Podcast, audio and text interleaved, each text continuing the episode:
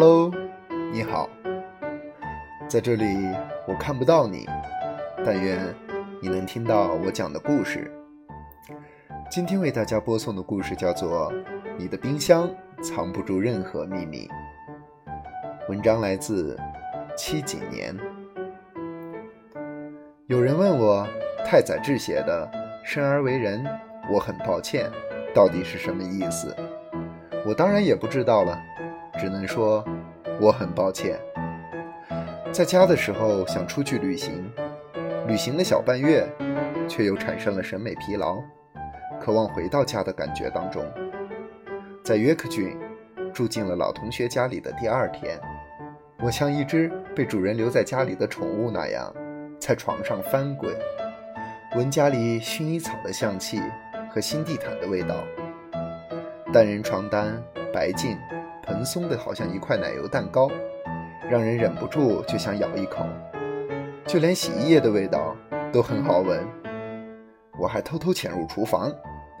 在冰箱门口流连，打开又关上，偷吃里面的食物。是的，漂泊才能把家的感觉衬托得如此可口吧？在每个人的家里，我最好奇的就是冰箱。一个冰箱就可以告诉你关于他们生活的所有秘密。里面是什么食物？放了多久？整齐吗？鲜美吗？冰箱门上贴着什么？看过美国摄影师麦克的一则报告，据说在某个晚上，当他走进厨房打开冰箱门的时候，突发奇想的想拍摄了自己家冰箱里的情形，然后他决定走进普通人的家里，记录他们的冰箱。原话大概是：我们无法得知每一个人的全部故事，但冰箱里的东西却是最值得关注和在乎的事，比如我们的身体。他人的存在，以及彼此的灵魂。照片中有迪士尼乐园的老板，他一个人住，是前二战战俘。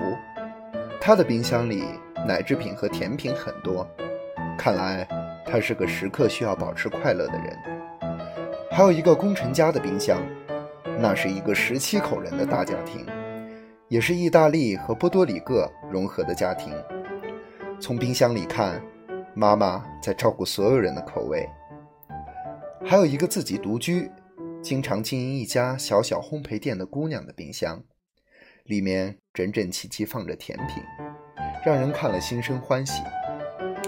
还有一个酒保，也是一个人住，他每天早上八点睡觉，下午四点起床，冰箱里满是快餐。采访里说，一年有三百天，他都吃不到新鲜的食物。灵魂窗口，岂止于眼睛。这组摄影看似平凡，我却记了好久。一张张看上去，似乎有种闯入他人生活中的小兴奋和小心情，因为无限逼近隐秘而无意识的屏蔽。冰箱中瞒不住任何东西，例如我自己住的时候，里面堆满了饺子、云吞，以及各种需要冷藏的护肤品，偶尔一把绿菜。已经算奢侈之极了，但结果多半是放放即扔。即使这样，我还是常常一遍一遍地拉开冰箱门，期待在里头发现什么惊喜。毕竟，若是真的平行世界，用力打开把手，一开一关，一亮一灭，四下无人的时候，冰库简直是最佳的通道。那么普通，偏偏又那样诱惑。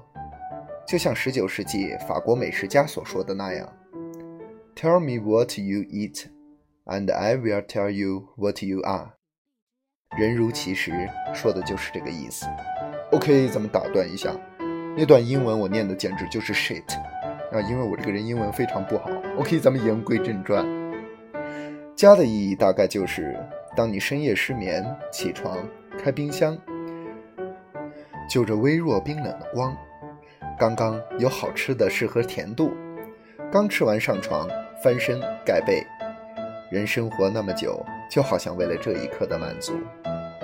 嗯，突然觉得要像一个冰箱那样，洁白的、稳稳的、肚子里包容着许多的酸甜苦辣，但心里永远冷静，对生活保持新鲜感，而且在脸面上只留下色彩的冰箱铁。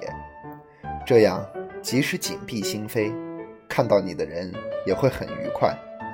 而当你打开心扉时，还能给人更多的饱足或安慰。这样该多好！好了，今天的故事就播送完了。如果喜欢，希望你订阅一下，或者分享给更多的人。主播英语虽然不好，但是朗读这种中文小故事，我还是会努力的。我会找到更多的好故事、好文章分享给你们听。那么，再见。